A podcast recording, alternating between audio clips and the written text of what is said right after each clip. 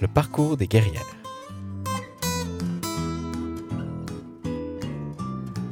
Salut les guerrières, salut les guerriers, bienvenue à cette nouvelle édition du Parcours des guerrières. Le Parcours des guerrières est un balado enregistré en direct où l'on prend ensemble le temps pour rencontrer une personnalité féminine d'inspiration, d'exception. Aujourd'hui, ma guerrière est une ancienne grimpeuse de niveau national, elle est professeure d'économie au Cégep de Granby et fait actuellement son doctorat en sciences de l'activité physique, plus précisément en promotion de l'activité physique. J'ai très hâte de la rencontrer avec vous. Je vous invite à accueillir Véronique Gosselin. Bonsoir Véronique. Allô, bonsoir. Ça va bien? Ça va et toi? Ça va bien, merci. Merci d'avoir accepté mon invitation euh, ce soir pour euh, parler de ton parcours euh, académique et extra-académique. Comme, euh, comme j'ai un peu mentionné euh, dans, dans, la, dans, la, dans, la, toute introduction, euh, ce, que, ce que je te propose aujourd'hui, Véronique, ou ce soir, c'est qu'on parle un tout petit peu de ton, de ton parcours d'escalade, un tout petit peu de ton parcours d'enseignante au cégep de Granby en tant qu'économiste, et aussi de ce que tu fais actuellement dans, pour ton doctorat. Puis euh, l'idée, ben, ça, va être de faire un tout petit 45 minutes ensemble pour, euh, pour essayer d'un peu de découvrir euh, Véronique. Donc, ben, écoute, on va commencer par, par ton parcours d'escalade. et la toute première question, qui est probablement la première à se poser ou que tu t'es posée toi-même, pourquoi l'escalade? Qu'est-ce qui qu'est-ce qui t'y a amené à l'époque? À quel, à, à quel moment tu as commencé? Euh, j'ai commencé l'escalade à la fin de l'adolescence. Euh, donc, euh, j'ai commencé à 17 ans. Euh, j'étais sauveteur euh, dans une piscine, puis euh, il y a un gym d'escalade qui s'est construit comme dans le centre sportif où j'étais, où je travaillais à la piscine. D'accord, on s'entend que ça, ça, tombait pas dans la piscine au, au fur et à ça mesure. Ça tombait ah. pas dans la piscine. C'était dommage. C'était une, une, salle à côté. Donc, euh, j'ai commencé à grimper de cette façon-là. En fait, là, je, suis juste, je suis juste allée à, à, à la salle d'escalade. Donc, j'ai rencontré des gens qui faisaient de l'escalade, donc ils m'ont initié aussi. Puis, euh, c'était en Estrie, en fait. J'habitais à Magog, donc euh, juste à côté de euh, Offord, une okay. montagne où il y a une falaise aussi, une, super, une belle falaise à Offord. Donc, c'était tout près de chez moi aussi. Donc, j'ai appris aussi à, à, grimper sur la roche là, cette, cette année-là. D'accord. Puis, euh, j'ai après ça jamais arrêté. Donc, tu les as tout fait la première année, euh, le, le euh, la fausse escalade et la vraie escalade, c'est ça? ouais, ouais, ouais, ouais, ouais, si on peut dire ça comme ça, la fausse escalade. comment comment est-ce qu'on est censé dire? euh, ben, Juste d'intérieur? En fait, ouais, c'est ça. D'accord. ouais. Je pense que j'ai eu l'image euh, eu l'image de tomber dans l'eau parce que j'ai vu une, vidéo euh, promotionnelle de toi qui, euh, parlait d'un là j'ai le nom qui m'échappe mais un événement qui s'est tenu à Montréal où qui avait l'air de se dérouler sur le euh, sur l'île Sainte-Hélène. Euh, et euh, il y avait une montée, et puis rendu en haut, en fait, le monde se jetait en bas et tombait directement dans l'eau. mais ça avait l'air haut, cette affaire-là. ouais, c'est le psychobloc. le psychobloc, c'était. ouais, c'est ça. Ouais, ouais, ouais. C'est venu à Montréal. C'était un événement qui était à l'origine américain. et puis, il y a un Québécois qui a décidé d'amener l'événement aussi à Montréal. Donc, pendant, en fait, c'était supposé être la troisième année du Psychobloc. Cette année, ça a été annulé en raison de la pandémie. Mm-hmm. Est-ce que tu as pu participer à ça? Euh, j'étais supposée, j'étais inscrite pour la première année, puis finalement, euh, euh, il y avait eu une autre compétition, c'était le Jackalope qui était deux semaines avant, puis je m'étais blessée au Jackalope. Alors, j'avais pas fait le psychobloc. Ah, dommage. et puis l'année d'après, je me suis pas, je me suis pas réinscrite. C'était, je trouve que c'est vraiment épeurant. mais j'ai vu euh, une vidéo et on aura l'occasion de voir un peu ton niveau tantôt, là, mais euh, j'ai vu une vidéo de. en fait, c'est la même euh, que ou, laquelle où, tu es. Et, lorsqu'il y a une chute, en fait, la personne, elle est en haut complètement. Et ben, en fait, pour descendre, il y a pas. C'est pas miraculeux. Il faut se jeter en bas. Et j'ai vu la, la, chute et j'ai fait Oh mon Dieu. ouais, c'est vraiment, vraiment impressionnant. Mais en fait, il y a des escaliers. Les gens sont pas obligés de sauter. Ah, d'accord. Donc, tu peux finir la, montée et. Euh, OK. Mhm. Sauf que si tu es pour tomber, il euh, faut que tu sois quand même capable. Oui, si tu tombes, tu tombes dans l'eau. Oui, effectivement. Mhm, mhm. Je sais que tu as, fait de l'escalade un peu partout dans le monde. Est-ce que tu as un souvenir euh, de tous ces endroits où, où c'est moi qu'il faut qu'il les énumère? ah! Euh... Ouais, ben, moi, j'ai, euh, là, sont pas en ordre alphabétique, là, mais j'ai Allemagne, Autriche, Suisse, Afrique du Sud, Madagascar, Botswana, Équateur, Colombie, Chili, Mexique, États-Unis. Et j'ai trois points après ça. Donc, euh, ça fait quand même euh, beaucoup d'endroits. Est-ce que, est-ce que c'était tous des endroits pour de la compétition ou il y avait des endroits simplement pour, euh, pour le plaisir d'aller grimper? En fait, tous ces endroits-là, c'est vraiment des endroits que j'ai visités pour, pour l'escalade de roche. Donc, euh, c'était pas dans un contexte de compétition. Euh, en fait, euh, ouais, ouais, ouais. Ça a été vraiment des endroits que j'ai visités pour, euh, pour les falaises, pour, pour la roche. Uh-huh. Est-ce qu'il y en a un mm-hmm. qui, qui, sort plus que les autres dans ton souvenir? j'ai passé, je suis allée plusieurs fois quand même en Afrique du Sud. Je c'est vraiment un, endroit que j'aime beaucoup, beaucoup. Euh, je suis allée pour, euh, pour l'escalade. Euh, la qualité de la roche est merveilleuse. Puis c'est aussi un endroit vraiment magique parce que c'est vraiment réputé à travers le monde, finalement, comme un uh-huh. endroit exceptionnel pour l'escalade, ce qui fait en sorte que pendant l'été, ce qui est l'hiver finalement sud-africain, il y a des gens à travers tout, à travers le monde là, qui, qui vont en Afrique du Sud pour grimper. Donc ça crée vraiment une, une atmosphère euh, très convivial et puis uh-huh. euh, euh, très intéressante aussi. On rencontre des gens de partout dans le monde finalement qui vont là pour, pour faire de l'escalade. Donc j'aime beaucoup, j'aime beaucoup l'Afrique du Sud pour ça. mais sinon, peut-être que ma plus belle comme expérience d'escalade, ça a été plus à Madagascar. OK. Donc quand même l'Afrique. Ah c'est peut-être une question naïve, là, mais euh, il fait pas trop chaud pour, pour escalader en Afrique? ben, en fait, Madagascar et l'Afrique du Sud, euh, je suis allée toujours pendant l'été d'ici, qui est l'hiver là-bas. Qui est l'hiver, d'accord. Mm, mm, mm. Donc, c'est pas trop chaud. OK. Ouais, ouais, ouais, ouais. Mais je suis allée au Botswana pendant l'hiver ici, qui est l'été là-bas, puis là, ouais, c'est vraiment chaud pour grimper. Est-ce que ça rend ça plus difficile? Parce que j'imagine que euh, les mains, euh, à un moment donné, euh, il y a de la transpiration qui arrive dans les mains? Ouais, ouais, ouais, ouais. Puis moi, je supporte un peu mal la chaleur comme ça. Il y en a qui sont meilleurs que d'autres, je pense. Ouais, ouais, moi, je trouve ça vraiment difficile. High five! On est deux là-dessus. Ah oui, toi aussi, tu supportes mal la chaleur. oui, oui, je, suis allé aussi en mm. Afrique et ça a été. ça a été toute, toute, une, toute, une, expérience à vivre. Ah ouais, t'es allé où? je suis allé en Tanzanie. Euh, mais je, je, peux aller faire d'escalade, euh, par contre, sur la Tanzanie. Euh, et donc, donc de, façon globale, c'est l'Afrique du Sud et le Madagascar. Est-ce qu'à est qu'à l'intérieur de ça ou même ailleurs, il y a une voie en particulier là, que, qui t'est resté en tête, un, truc que tu as réussi qui était particulièrement intéressant ou, ou c'est plutôt relax? La, Moi, j'ai l'impression que la voie extérieure, habituellement, c'est plus facile, mais je me trompe peut-être là-dessus. là? dessus ah, plus facile dans quel sens? Ben, euh, plus facile que quoi? À quoi tu compares? Tu compares au milieu compétitif? Euh, mais euh, je, quand, quand j'imagine, puis là, tu vois, c'est peut-être une approche extrêmement naïve, puis je suis content qu'on puisse en parler. quand les gens font des voix à l'intérieur, j'ai l'impression qu'ils font des voix d'une certaine façon pour qu'elle ait un certain niveau. Ah. alors que quand on va à l'extérieur, ben, on est un peu pris, entre guillemets, avec le niveau que la voix est là.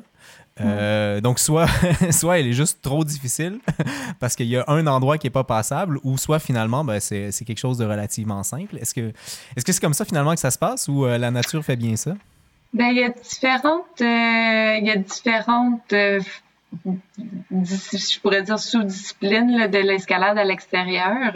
Euh, si tu fais de l'escalade extérieure euh, comme sportive, pour lesquelles il y a déjà des protections qui ont été installées sur la roche, mm-hmm. euh, ben à ce moment-là, ça veut dire qu'il y a quelqu'un qui a réfléchi à cette ligne-là puis qui est allé déjà poser, euh, dans le fond, dans la roche. Là, on drille dans la roche comme des plaquettes sur laquelle après ça, tu peux euh, placer tes dégaines puis euh, euh, musquetonner ta corde de façon à te protéger en montant. Puis à ce moment-là, euh, la personne qui a ouvert on dit ouvrir, dans le fond, nettoyer, installer les, euh, les protections sur la roche. le premier. Euh, a donné une cotation à, à cette, à cette voie-là. Donc, de la même façon qu'on donne une cotation on voit qu'on crée à l'intérieur. Ah. Donc, euh, à ce moment-là, on peut aussi choisir finalement le niveau de difficulté que tu veux faire à l'extérieur. D'accord. Est-ce qu'ils vont avoir tendance à, à, moduler la pierre également ou euh, ils vont la prendre comme elle est? Euh, donc, c'est pas super, euh, quand c'est pas considéré très éthique de, de casser la pierre ou de, de coller la, roche. Euh, donc, euh, ouais, le but, c'est d'aller avec, euh, avec la roche telle qu'elle est. Ouais, ouais, ouais. C'est bien, mm. j'apprécie cette réponse. Cœur écolo. oui, oui, oui. Il y a des formes d'escalade, l'escalade traditionnelle pour lesquelles les, les, il n'y aura pas de, de, protection déjà installée dans la roche. Puis là, c'est toi-même qui installes tes protections dans la roche, par exemple dans des craques. Donc, si la mhm. roche fait comme des craques, ben là, il y a des protections qu'on installe dans les craques pour se protéger. Donc, c'est une forme encore plus, euh, plus euh, dans laquelle la roche est encore moins altérée finalement parce qu'il n'y a pas de protection déjà à l'avance. Est-ce que tu as un préféré entre les deux? Non, c'est vraiment très différent. En fait, euh, l'escalade traditionnelle, c'est vraiment intéressant justement pour... Euh, des fois, on peut faire des, des, très longues voies en escalade traditionnelle. ça donne un, un, un aspect d'être très proche de la nature. Il n'y a pas d'autres protections. Euh, uh-huh. un côté plus aventurier aussi parce qu'on suit pas des protections aussi. Il faut suivre la roche, tu sais, plutôt que suivre des protections. Il y a un aspect romantique à cette, euh, à cette idée-là de, de, de, juste être, être la personne qui est en train d'avoir un peu l'impression finalement d'être euh, la première à réaliser euh, un geste en particulier, non? Ouais, c'est ça, tu te sens un peu comme un aventurier, là. Alors que, mais des fois, l'escalade traditionnelle, il y a quand même beaucoup de gens qui font cette voie-là. C'est juste que les gens enlèvent leur protection ensuite. ouais, mais alors que l'escalade sportive, il y a un côté plus, ben, plus sportif finalement, là, où on peut plus pousser la cote. Euh, avoir moins peur de tomber, euh, donc euh, être prêt à plus essayer des mouvements. des fois, enfin moi, je me permets d'essayer plus de mouvements ou de pousser un petit peu plus à l'escalade sportive parce que j'ai moins peur de tomber. Uh-huh. ça, me fait poser la question, jusqu'à quel point c'est risqué l'escalade? Ben ça, ça dépend, ça dépend le type d'escalade. Donc, c'est sûr que l'escalade traditionnelle, pour euh, euh, pouvoir euh, pratiquer l'escalade traditionnelle de façon sécuritaire, ça demande un bagage de connaissances et d'expérience beaucoup plus important que l'escalade sportive. Mais déjà, l'escalade sportive à l'extérieur, ça demande un bagage de connaissances et d'expérience plus important que l'escalade intérieure. Puis le bloc aussi euh, demande un bagage de connaissances et d'expérience vraiment différent que l'escalade de voie ou l'escalade de, de multilongueur. Uh-huh. Donc, je pense juste que euh, il faut. Euh, c'est intéressant comme question parce que euh, les gens en escalade qui se blessent, on se blesse pas si souvent. sais. Par exemple, le, en vélo de montagne, les gens tombent puis se blessent comme beaucoup plus souvent qu'on se blesse, qu'on va qu'on va se blesser en tombant en escalade, par exemple. Mm-hmm. C'est simplement que si, si on tombe, si on se blesse, c'est plus fatal, je pense, en escalade. Donc, c'est juste de l'approcher. Avec sécurité. Ouais, ouais, ouais, ouais, ouais. Mais mettons qu'il y a un auditeur aujourd'hui qui veut commencer l'escalade. Euh, ce serait quoi ton conseil? Euh, ben, il y a tellement de. Tu sais, l'escalade, je veux dire, quand moi j'ai commencé l'escalade, ça fait 20 ans, là, euh, ça s'est tellement démocratisé, tu sais, en l'espace de 20 ans, c'est fou. Donc, les gens, je sais, donc, il y a plus d'opportunités pour apprendre euh, finalement maintenant pour s'initier à l'escalade puis de le faire de façon sécuritaire. Donc, les gens, puis aussi, il y a, comme plus de possibilités à l'intérieur de l'escalade. Donc, des gens qui veulent faire juste du bloc, il y a une offre comme maintenant, tu sais, à Montréal, il y a tellement de gyms intérieurs d'escalade de, bloc. Donc, quelqu'un peut se mettre à faire de l'escalade puis juste faire de l'escalade de bloc à l'intérieur puis mm-hmm pas besoin de, de rien d'autre. Pour ceux qui se poseraient la question, le bloc, c'est quelque chose d'un peu plus petit, mais ce qui ne requiert pas de cordes. Exactement. Mhm, mhm, mhm. Donc, plus gymnastique, ça se fait à l'extérieur, puis à l'intérieur aussi. Puis, euh, donc, c'est ça, quelqu'un qui veut s'initier à l'escalade, c'est de voir euh, quel type d'escalade que ça tente de faire. Tiens, j'en profite euh, d'ailleurs. Voici, voici Véronique qui nous montre comment monter un bloc. oui, donc ça, ça c'est en Afrique du Sud. D'accord. Moi, je trouve qu'il a l'air de faire chaud. ouais, il devait. Ouais! il fait. Ben, dans les 20 degrés. Dans les 20 degrés. Ah, ça va, ça va, c'est pas si mal. Ouais, ouais, ça va, ouais, ça va. C'est pas si mal. J'aimerais euh, parler de, euh, de la compétition. Donc, euh, là, je, je veux pas me tromper, fait que je vais pas dire ton niveau, là, mais c'est quoi ton niveau exactement? parce que là, on voit une première place là-dessus, juste ici. c'est une première place de, de ce que j'ai compris qui était au niveau québécois. Donc, ça te fait au niveau national, c'est ça? Euh, mais ouais, ben, le niveau en escalade, c'est particulier. Hein, mais, donc, euh, c'est pour ça que je voulais y arriver. Donc euh, oui, j'ai fait de la compétition euh, sur le, le circuit, euh, le circuit québécois puis le circuit canadien là, dans les dernières années. D'accord. Mm. je prends quelques secondes pour montrer une vidéo qui m'impressionne particulièrement. donc, donc chers, chers amis, je vous, je vous laisse regarder ça. ce mouvement-là.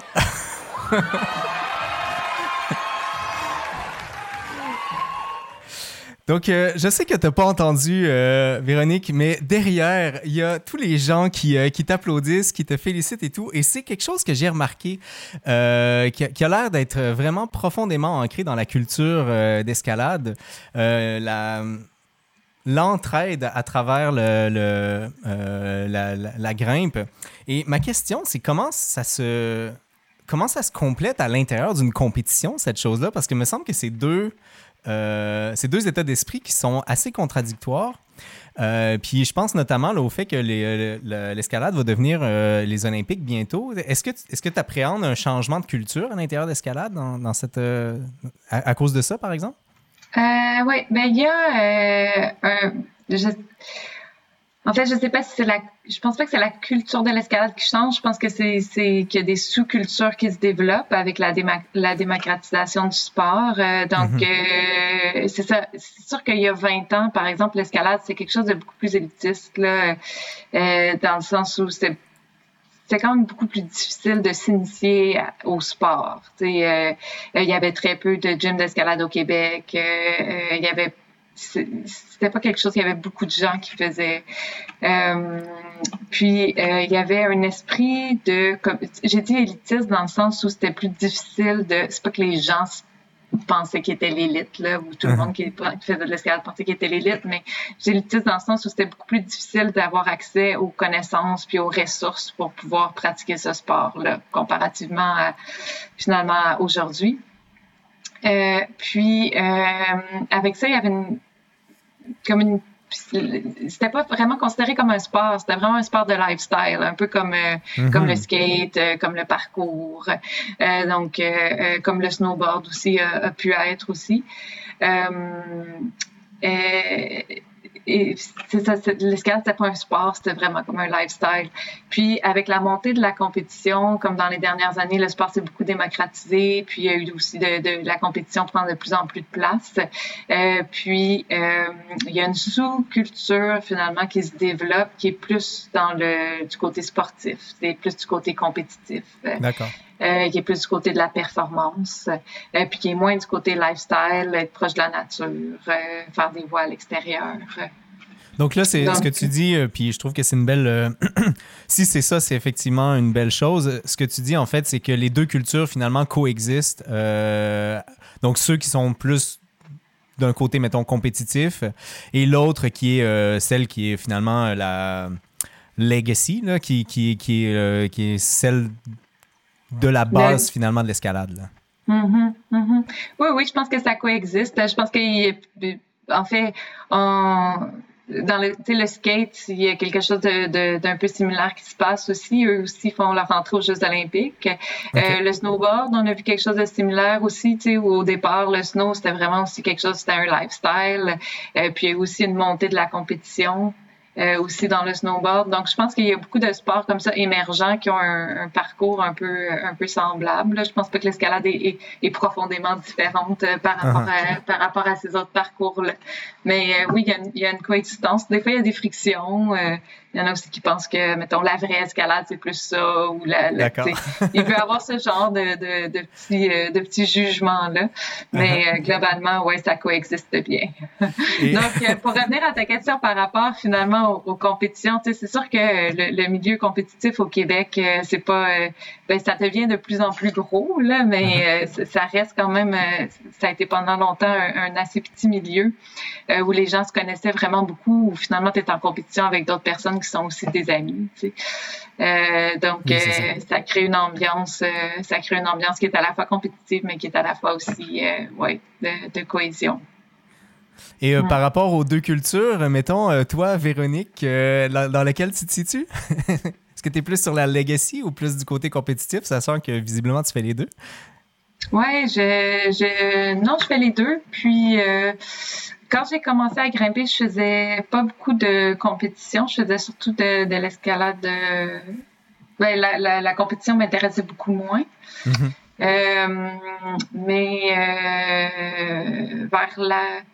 Il est arrivé un moment où ça a pris plus de.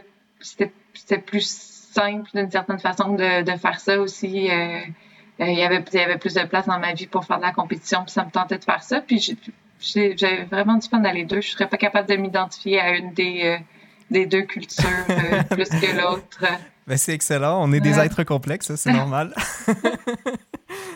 Euh, je m'en voudrais de ne pas mentionner quand même ce sur quoi tu travailles actuellement. Donc, tu es associé à Progression Montréal. est-ce que, est que tu peux nous en parler un tout petit peu? Qu'est-ce que c'est et en quoi c'est en quoi c'est important pour toi? Ah, c'est cool que tu parles de Progression Montréal. Euh, donc, euh, Progression Montréal, c'est euh, un projet communautaire euh, qui est financé par euh, la Fondation Bouldering Montréal, qui est une fondation associée à Blockshop, qui est le centre d'escalade à Montréal. c'est deux amis, Émile puis Philippe, qui ont parti le projet Progression Montréal il y a, je pense, au moins cinq ans, cinq, six ans. Euh, puis euh, l'idée de Progression Montréal, c'était de rendre l'escalade accessible à des jeunes qui auraient autrement pas les moyens de s'initier à l'escalade comme dans leur vie euh, quotidienne. Uh-huh. donc, qu'est-ce que c'était à l'origine? Progression Montréal, c'est des événements mensuels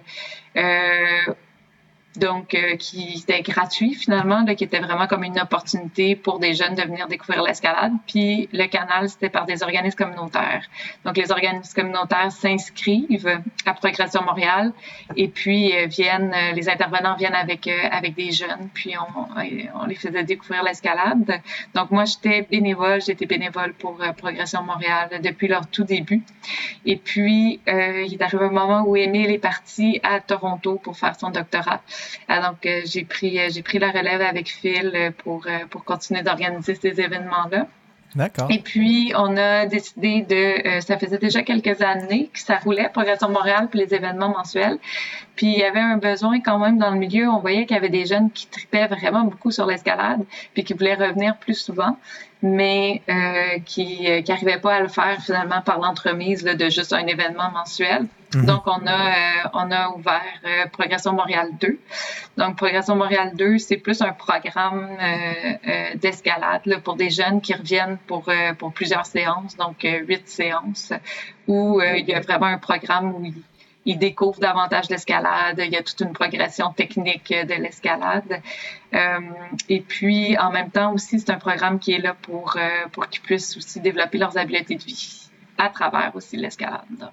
Mais c'est un super beau projet. Euh, je, trouve, je trouve ça absolument inspirant de, de t'en entendre parler. Euh, avant d'abandonner le sujet de l'escalade et, euh, pour, euh, pour un, une autre de tes, un autre de tes amours, il faut vraiment, vraiment, vraiment que je monte cette photo-là et que je te pose la question ah. est-ce que est-ce que tu es en train d'apprendre quelque chose? Donc, cette photo-là, c'est une photo de Mada, justement. Donc, j'allais à Madagascar pour grimper. Puis, euh, j'avais euh, un ami qui euh, était ingénieur dans le sud de l'île où il n'y avait pas d'escalade, mais on est allé pour, pour le visiter. Puis, il y avait cette réserve-là où il y avait des lémuriens. puis, je sais, je sais pas par quel processus, les Lémuriens étaient rendus vraiment comme habitués de voir des humains, puis il n'y avait pas tant de gens que ça, mais euh, ils se laissaient vraiment approcher. Uh-huh. Et donc, on pouvait prendre des photos vraiment très inusitées, comme celle-là. D'accord. J'adore parce que, en fait, euh, le, regard que tu as, c'est, on dirait que tu es en train d'apprendre des techniques. vraiment le ouais, ouais, ouais. J'adore ben, cette photo. Euh, ouais, ouais, leur gestuelle est vraiment. en fait, pour quelqu'un qui étudie en biomécanique, je pense que ça doit être très intéressant. Voilà, merci, euh, merci de l'explication. Euh, ça, ça faisait euh, longtemps dans ma vie que je voulais te poser la question. donc, je, vais, je vais laisser en commentaire dans, les, dans le chat le lien vers Progression Montréal qu'on vient de discuter. Ah Et également une entrevue, que, pas une entrevue, pardon, un podcast que tu avais fait avec. là, je t'ai demandé son nom tout à l'heure, il m'est déjà parti de l'esprit. David Savoie. David Savoie, merci. Euh, donc, si jamais, euh, Jean, vous êtes intéressé à en apprendre plus sur le côté escalade de Véronique, eh bien, vous, euh, êtes invité à aller écouter cette, cette discussion-là. C'est vraiment très intéressant. Euh, j'ai appris euh, plein de choses. Ça m'a. En fait, j'avais encore plein de questions, mais là, on est déjà. Euh, on Ah, ça, on veut parler longtemps d'escalade. C'est tellement oui, exact. Puis David Savoie, Escalade Québec, c'est. il a fait beaucoup d'autres podcasts aussi là, que, que le mien, qui sont, qui sont plus intéressants. Donc, ça vaut la peine d'aller explorer. Je n'ai pas écouté les autres, mais j'ai trouvé le tien très intéressant. Donc. Donc, euh, passons maintenant à un deuxième sujet euh, d'importance dans ta vie, essentiellement, euh, sur l'économie. Et donc, tu as, as fait des études de, maîtrise, notamment avec Luc Savard, je ne me trompe pas? Euh, et euh, j'ai trouvé intéressant que ton sujet de maîtrise ce soit, euh, ce soit sur le. Là, j'ai assez mal compris, là, mais sur le calcul de, de, de l'utilisation de l'eau par les commerces au Maroc. Corrige-moi maintenant. Donc, euh, en fait, c'était sur le prix de l'eau au Maroc, effectivement, mais c'était un modèle d'équilibre général calculable. En fait, tu connais ça, toi, parce que c'est des modèles similaires que toi, tu utilises, je pense, dans ta modélisation, là. Donc, euh, euh, je, je, les appellerais certainement pas comme ça, en tout cas, mais, mais bref, je trouvais que c'était intéressant que, que tu t'intéresses, en fait, à, au prix de l'eau au Maroc. Donc, pourquoi? Pourquoi au Maroc? Donc, euh, quand je faisais ma maîtrise en économique, je voulais travailler, ouais, euh, ça m'intéressait de travailler sur l'eau. En fait, avant ça, moi, j'ai fait une partie de mon bac euh, en écologie. Mhm. Puis, euh, je voulais travailler sur le prix de l'eau, je trouvais ça intéressant. Euh, puis, je voulais travailler sur Madagascar parce que à ce moment-là, euh, tu avais eu des lémuriens avec toi, donc là, ça t'était resté dans la tête. ça a été plus tard, les lémuriens. Mais euh, euh, à Madagascar, c'est ça, il y avait euh, à ce moment-là, si je me souviens bien, des pressions, en fait, ou, certaines pressions, notamment de, de, de, la Banque mondiale pour que l'eau soit privatisée dans le pays. Euh, puis, euh, ça m'intéressait de savoir, bon, est-ce que c'est vraiment une, bonne solution? Qu'est-ce que ça peut amener comme conséquence? Que je voulais, je, voulais travailler sur ce, sur ce sujet-là. Euh, et puis, c'était en 2008. Et puis, à ce moment-là, il y avait eu un coup d'État et puis, il avait évacué les économistes étrangers. Et puis, mon contact à Madagascar avait, s'était donc euh, volatilisé. Donc, euh, j'avais pas pu travailler sur Madagascar. Et puis, mon directeur de maîtrise, euh, Luc, avait euh, travaillé, lui, sur le prix de l'eau au Maroc. donc, il y avait des contacts au Maroc. Donc, j'ai, j'ai, j'ai, juste, c'est, de cette façon-là que je me suis mis à travailler sur, sur le prix de l'eau au Maroc. D'accord. Ouais, c'était super intéressant. je suis allée, euh, je suis allée aussi au Maroc euh, euh, pour, pour travailler avec un, un, professeur là-bas aussi. Sur place. Mm-hmm. Là, c'est, c'est, peut-être une question plus, plus méta. Là. La, la, la, présence féminine en économie, ça ressemble à quoi? Mais il y a plus de gars il y a plus de gars euh, en économie, mais euh, c'est dur. Hein? Par exemple, des fois, ça, comme notre perception par rapport aux chiffres réels, c'est, tu sais, pour revenir sur l'escalade, en fait, tu sais, en tout cas, je vais, tu peux revenir. je t'en prie. Mais euh, récemment, on est allé voir c'était quoi les chiffres de la proportion des. Parce que moi, dans ma tête, les femmes, c'est sûr que c'était. Je, je, savais. En fait, je savais pas, je savais plus. Parce que je me disais, il me semble, il y a 20 ans, on était maximum 20 des, des, des uh-huh. pratiquants, c'était des femmes. Puis euh, là, je me disais, ça doit être rendu 50 Il me semble, j'ai l'impression que dans le gym, c'est quasiment un sur deux qui est une femme. Puis finalement, on est allé voir les chiffres pour le membership de la, de la Fédération québécoise. Puis c'est autour de 35% les femmes. Puis ça m'a comme surpris. C'était vraiment plus bas que je pensais. Uh-huh. Mais, le, fait qu'il y en ait plus par rapport à avant, ça donne l'impression que c'est presque à égalité, alors que la réalité, elle est loin. Il y a quelque chose, c'est ça, il y a quelque chose avec la perception. Puis, euh, j'ai peut-être un peu le même biais finalement par rapport à l'économie, que j'ai aussi l'impression qu'il y a peut-être plus de femmes qu'il y a réellement. Je, je, sais que c'est discuté des fois, notamment dans l'actualité, qu'il n'y a pas beaucoup de femmes en économie. Uh-huh. euh, si je pense à 20 ans à ma classe, euh, il, y avait, il, y avait, il y avait clairement plus de, de gars. Je sais pas, il y avait peut-être 30% de femmes. Peut-être que c'est un peu comme l'escalade, 35 uh-huh. Mais je sais pas. Je t'emmène euh, sur un autre sujet complètement, euh, le sujet de, de l'enseignement et, euh, et, notamment, euh, je vais en profiter pour te faire un peu de promo. donc, tu es, es, à l'écriture. Ben, en fait, voici, voici toi qui présente ton premier livre, Économie globale. merde, j'ai pas le reste du... Les notions fondamentales, c'est pas grave. Voilà, merci. Initiation aux concepts fondamentaux, en fait. Voilà. Est-ce que, est que tu l'approches, c'est ça? oui, oui, oui. J'ai travaillé dessus cet après-midi. Donc, euh, donc tu as, écrit, euh, as écrit un livre qui, euh, de ce que j'en comprends, en fait, c'est essentiellement dirigé pour, le, pour ton enseignement. Mhm. ou du moins pour que particulièrement utile pour l'enseignement. Et la question que j'avais, c'est d'où est-ce que ça nous vient l'idée d'écrire un livre? Qu'est-ce que Qu'est-ce que tu as rempli comme vide que tu avais l'impression que, tu remplissais en écrivant cela? Euh, en fait, quand j'ai commencé à enseigner euh, au cégep, j'ai utilisé euh, plusieurs différents manuels. J'ai dû en essayer trois ou quatre. puis finalement, il n'y en avait aucun qui me satisfaisait vraiment. Euh, même si les autres manuels étaient aussi très bons. Là, euh, mais euh, finalement, j'ai trouvé compliqué. Je trouvais que mes étudiants, ils lisaient pas le manuel. Mm-hmm. mes étudiants disaient ah non, on le trouve compliqué, ils trouvaient ça lourd à lire les manuels en économie, puis donc puis il y avait toujours finalement j'ai trouvé gros aussi pour rien, je trouvais que les chapitres étaient trop longs pour rien, donc j'ai voulu je, je, trouvais qu'il y avait ça, il y avait un besoin d'écrire un livre plus simple euh, pour que les étudiants euh, puissent avoir une lecture comme juste d'introduction, tu sais, puis qu'on puisse euh, parler des concepts plus complexes ou parler des calculs en classe, mais qu'au moins à la maison, ils puissent comme lire tout un chapitre, tu sais, puis arriver prêt en classe. Uh-huh. puis que ça soit dit dans un langage comme simple, tu sais, c'est pas obligé d'être compliqué. Là. Donc, euh, donc l'avenue de la simplicité euh, textuelle et non pas de rendre ça euh, avec plein de beaux mots, c'est ça l'idée? Exactement, ouais, je l'ai dans un langage super familier, le livre, c'était vraiment voulu. Puis, mais en fait, c'est pas moi nécessairement que ben, j'avais j'avais ça en tête, mais j'étais aussi impliquée auprès de, de, de maisons d'édition. Je, je, faisais un peu de correction de, de livres pour eux, puis j'étais impliquée aussi comme quand il y avait des groupes de discussion.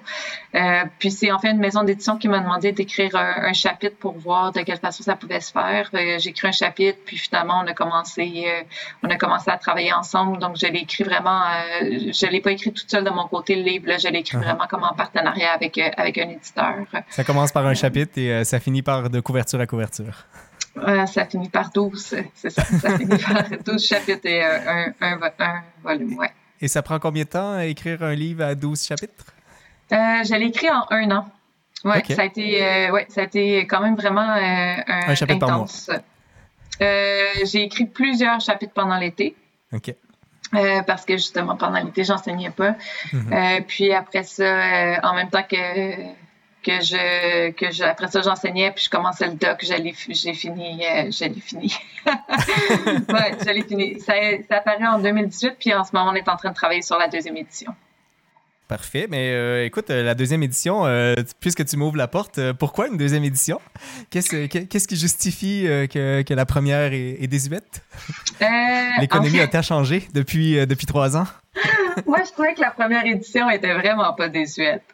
mais, mais en fait, le, le, le, livre est utilisé par, dans le réseau collégial. Finalement, c'est vraiment un manuel pour, pour, pour qui est fait pour le cégep, là, pour mhm. l'enseignement collégial, pour le cours d'économie globale au collégial. Euh, et puis, euh, le programme euh, va changer un petit peu à partir de, de, de l'an prochain. Euh, donc, il y a eu des consultations, puis euh, donc ça va changer un petit peu. Il y, a des, il y a des choses qui vont changer un petit peu dans le, le, plan cadre pour puis dans les compétences donc pour ce cours-là. Donc, on adapte un petit peu le, le livre pour que, que ça fonctionne bien avec avec ce qui va être demandé, avec les nouvelles compétences. Puis, bon, en économie, ça change vite. Donc, ça faisait juste deux ans et demi, mais on a déjà, on a quand même tout fait le, travail de remettre toutes les graphiques à jour, puis mhm. euh, d'avoir les statistiques à jour. Euh, donc, euh, vous parlez pas de pandémie dans le deuxième livre oui, oui, oui, bien entendu, on peut pas, on peut pas passer à côté. Ouais, c'est ça. Puis à tous les chapitres, j'ai des, j'ai une section qui est vraiment l'analyse des textes où je présente des textes d'actualité. donc, on a fait une place quand même pas mal à la, à la pandémie aussi là-dedans. Mais ça a tout plein de sens. Ça a tout plein de mm. sens. Je te fais un segue vers, euh, vers l'actuel parce que je regarde le temps et euh, ça m'inquiète un peu. Euh, euh donc, t'enseignes, t'enseignes au cégep de Granby, mais t'enseignes ici, aussi à l'université. est-ce que tu vois une différence fondamentale entre les deux enseignements ou finalement les, les, les deux, l'enseignement universitaire et cégepienne se recoupent assez bien? Ah non, c'est tellement différent. Euh, mais c'est peut-être juste à cause, mais j'enseigne des choses tellement différentes aussi euh, au cégep et à mhm. l'université.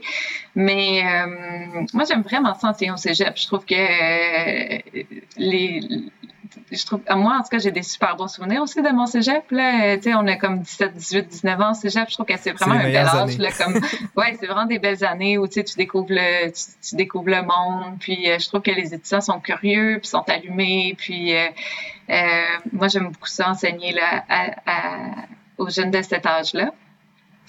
Euh, puis euh, j'enseigne l'économie et comme tu sais, je trouve que ça, ça, leur permet de tellement mieux comprendre le monde dans lequel ils vivent. Tu sais, euh, donc moi je trouve ça vraiment fascinant d'enseigner ça à des jeunes de justement comme 18-19 ans. Là, euh, puis au cégep, j'enseigne à des groupes de quoi 30. Uh-huh. Donc il y, a quelque chose de... Après ça, tu dans ton bureau, les étudiants, ils passent pour te... Bon, en, contexte normal, il y, y, a comme... Puis en le, le cégep de Granby, c'est un, un, petit cégep quand même. Uh-huh. là, donc c'est de proximité. Euh, on, on a on a quand même beaucoup d'étudiants, là, mais ça reste des classes de 30. Puis, alors que finalement, enseigner à l'Université de Montréal, comme, comme quand je donne le cours, par exemple, d'activité physique, sport et société, c'est des classes de 120. Euh, uh-huh. c'est pas la euh, même proximité, là, rendu là. Hein. non, non, non, non, non. Puis les, les étudiants sont plus euh, dans une perspective qu'ils sont en train d'apprendre un, métier, en quelque uh-huh. sorte. Je trouve qu'ils sont moins dans une perspective de de, de, de découverte, euh, d'exploration, puis ils sont beaucoup plus dans euh, quelque chose de plus euh, utilitaire. Là. Je suis en train d'apprendre un métier, à quoi ça sert que j'apprenne ça, puis, puis, je veux dire, il faut le faire à un certain moment, là, mais ça crée une ambiance un peu différente. Je comprends bien. Je, je ressens, je pense, la même chose lorsque, lorsque j'enseigne. Donc, ça me rassure. ça me rassure. Ça veut dire qu'il faudrait peut-être que je vise le cégep pour l'enseignement. C'est différent. Ben écoute, puisqu'on est rendu à l'université, euh, passons à l'université, puis euh, tu m'excuseras si je dépasse un tout petit peu le temps qui m'était accordé. Euh, je vais essayer de faire ça rapidement. C'est bon. donc, tu as pris huit ans pour te lancer dans, dans, ton, dans, dans, ton doctorat. Est-ce qu'il y avait une raison pour laquelle tu as pris tout ce temps entre la fin de ta maîtrise et le début du doctorat, ou c'est juste la vie qui t'a amené comme ça? Ouais, un peu la vie, j'imagine, mais l'escalade prenait vraiment beaucoup de place dans ma vie aussi quand j'ai mhm. fini ma maîtrise. Puis euh, il y avait un côté de moi qui avait juste envie de, de, de grimper, en fait. puis je me voyais pas comme aller faire un doc puis euh, devenir une personne sérieuse. Puis euh, j'avais juste envie de, de, de faire de l'escalade. puis trouver une façon dans ma vie où je pouvais comme travailler puis faire beaucoup d'escalade. Puis, en fait, j'ai été super privilégiée parce que parce que la job de prof de cégep, c'était une super job. En fait, c'est une super job. Puis, ça, ça me donnait de, la liberté aussi pour continuer à m'impliquer dans le sport. Donc, j'ai fait ça. Euh, puis, euh, mais il y avait quand même à côté de moi là, qui voulait, qui voulait aussi faire un doctorat. Donc, j'imagine que ça a pris huit ans. Ça, fait, ça a pris huit ans. C'est parfait, en fait. Euh, tu t'es tu, tu écouté? C'est essentiellement ce que tu dis. je pense que de, de ce que j'en ressens, en fait, c'est mm. ben, il y, avait des choses à vivre et tu as décidé de les vivre plutôt que de passer à côté. Je trouve ça, je trouve ça particulièrement beau. J'ai une question sur.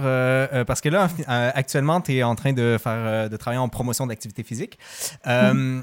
Je pense que c'est peut-être un peu la question que, que, que, tout le monde se pose sans vraiment se la poser.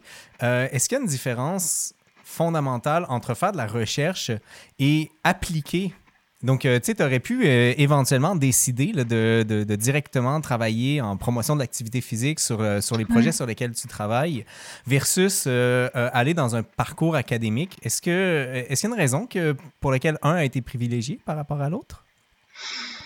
Ah, c'est une question intéressante, ça. J'ai jamais regardé ça de cet angle-là.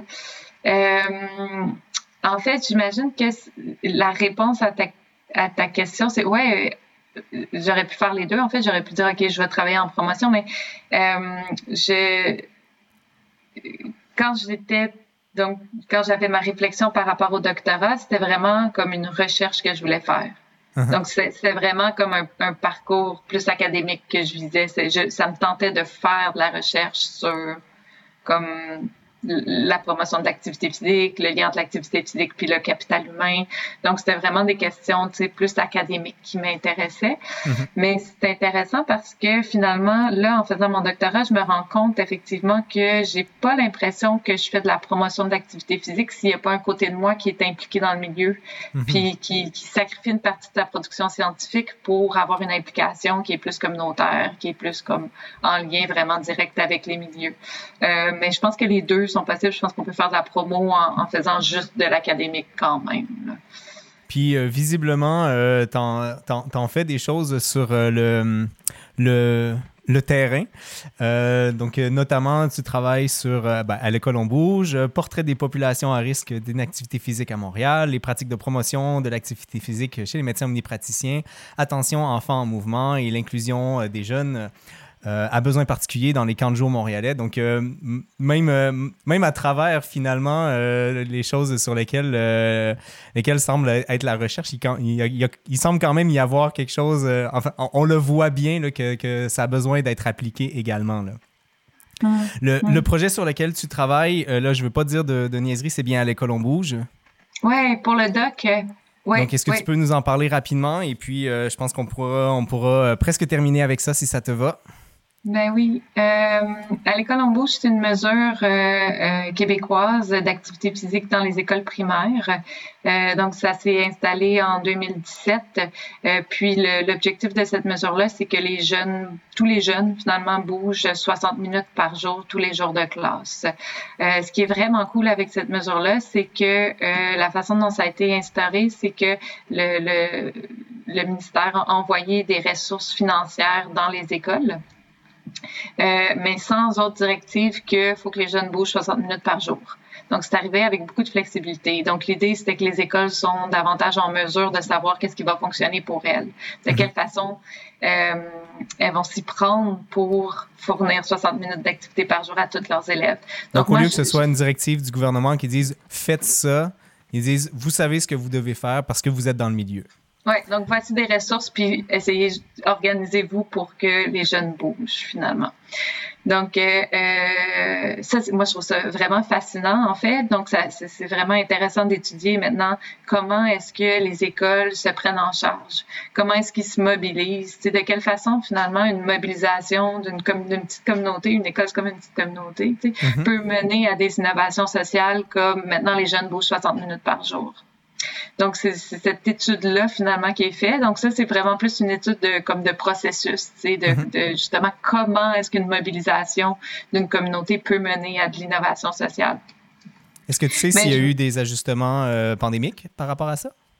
Ah, euh, en fait, moi, mes données euh, ont été collectées la première année 2017-2018, après ça 2018-2019, après ça 2019-2020. Donc, il y a juste la fin, fin qui a été affectée par, euh, par la pandémie. Ouais, donc, tu n'as pas pu voir dans tes données si, mettons, l'année 2021, qui n'est pas encore terminée, mais qui, si, si on réussit à remettre ça en place, même via leur, les, les, restrictions pandémiques. Là.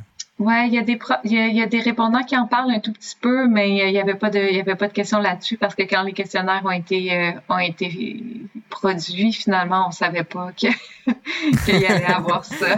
C'est un peu le concept. Mm, mm, mm. Donc en fait, ce que j'espère, c'est que euh, ce qu'on va produire quand même comme, comme connaissance finalement en, en, en regardant ça, ben, ça va quand même être utile pour le, après-pandémie. Mais c'est vrai que pendant la pandémie, les circonstances sont tellement particulières que, que ça ne s'applique pas nécessairement. Puis on espère que ce ne soit pas nécessaire de garder euh, tous les apprentissages pendant la pandémie parce que ça voudrait dire qu'on est encore obligé de les utiliser. oui, oui, oui, oui, oui. Je m'intéresse à, à comment ce, ce truc-là, ça se passe, mais que les effets m'intéressent aussi. Donc, euh, euh, en fait, je m'intéresse, j'aimerais vraiment ça. Ça, c'est l'autre morceau de, de, de, de, mon projet de recherche. Euh, voir euh, si les, euh, le, le, fait que les jeunes bougent maintenant 60 minutes par jour, si ça a eu des impacts sur les habiletés motrices des enfants au Québec. Et puis ces impacts-là sont, sont, différents selon le niveau socio-économique, notamment, pour voir si ça a des impacts sur les inégalités sociales, le fait que maintenant tous les jeunes peuvent bouger 60 minutes par jour, bien, les jeunes qui font mhm. partie des écoles qui ont été touchées par la mesure. Donc, essayer de, de renverser le, le, gradient économique euh, à partir de l'activité physique, qui est une conséquence aussi là, de, du gradient économique. C'est un, peu, un peu ça? Oui, ouais, mais sans renverser nécessairement le gradient, juste le, le level up. Là. Donc, euh, Ouais. Euh, ben écoute, tu as un peu répondu à ma dernière question qui était vers où ça s'en va tout ça, euh, mais euh, je, peux, je, peux te, je, peux te, la reposer, question d'ouvrir encore, encore les horizons. Vers, vers où tu t'en vas, Véronique, dans, dans l'avenir? Ce sera ma dernière question pour toi. Est-ce est que tu as une idée déjà de, de, de ton avenir ou c'est encore, c'est encore tout, tout libre et tout... Euh, je sais pas. Tu sais-tu, toi? Non. Je le sais pas. non, je, je sais pas. Hum, hum, hum, je le sais pas non plus. quand on fait un doctorat, c'est une question qui devient comme un peu. Euh, euh, c'est une question qui est difficile à regarder. Il faut la regarder, là, mais euh, j'aime pas ça. Je sais pas. Uh-huh. Non, mais je, je, trouve que c'est une bonne réponse parce que, euh, en fait, on a envie on a envie pendant qu'on fait ça de faire ça à, fond. Et je pense que ça implique aussi de pas trop trop regarder ce qui se passe après euh, parce que sinon euh, ça veut dire qu'on va commencer à avoir des craintes. Eh ben, écoute, euh, mm. Véronique, merci beaucoup. Je, suis désolé, j'ai dépassé de trois minutes. Ah, c'est bon. euh, mais euh, ça a été un grand, grand plaisir là, de, de, te rencontrer ce soir. Euh, j'avais encore plein, plein d'autres questions à te poser. va falloir que je te réinvite. je plaisante. Ça passe vraiment vite. Trois sujets, hein, c'est euh, trois sujets euh, en, un peu plus de 45 minutes, là, c'est, euh, c'est, limite. Mais j'ai trouvé ça super intéressant. Merci beaucoup de, ta générosité. Il y a d'autres liens que je voulais mettre en commentaire juste pour être sûr. Ah ben, il y a notamment, pour ceux que ça pourrait intéresser, pour ceux que ça pourrait intéresser, voici le lien pour acheter le livre de, Véronique. Donc, si jamais... Faut attendre la prochaine édition. Faut, attendre, la prochaine, édition. Ou acheter les deux soit on attend la prochaine ou soit on achète les deux. Bref, euh, si vous êtes intéressé par l'économie globale, eh bien, euh, vous êtes invité à, acheter euh, ce livre. Et sinon, eh bien, les vidéos que vous avez vues et les images que vous avez vues, et je vous en montre une dernière, elles sont tirées de son Instagram, donc je vous invite à la liker sur Instagram. Et voilà, pour moi, c'est l'image de la détermination. J'adore, j'adore cette photo-là aussi. Euh, on, voit, on voit la détermination dans ton regard. C'est, tout à fait, c'est tout à fait toi, je trouve. Mm. Euh, voilà, merci beaucoup Véronique. Ça a été un grand plaisir de passer euh, cette, cette petite, petite heure avec toi. J'espère que ça t'a plu également. Merci beaucoup. Bonne chance avec toute ton émission. Vous venez d'entendre le parcours des guerrières avec Véronique Gosselin. Notre prochain rendez-vous sera avec Emmanuelle Bourassa. Emmanuelle est danseuse contemporaine et a travaillé durant sa carrière avec les grands noms québécois, en plus d'être yogiste et d'être une grande activiste écologiste. Si vous êtes intéressé à assister à l'enregistrement du parcours des guerrières, Je vous invite à vous abonner à la page du Scientifique du lundi sur Facebook pour être notifié des différents événements à venir. Avec vous, c'était le Scientifique du lundi qui vous souhaite bonne science.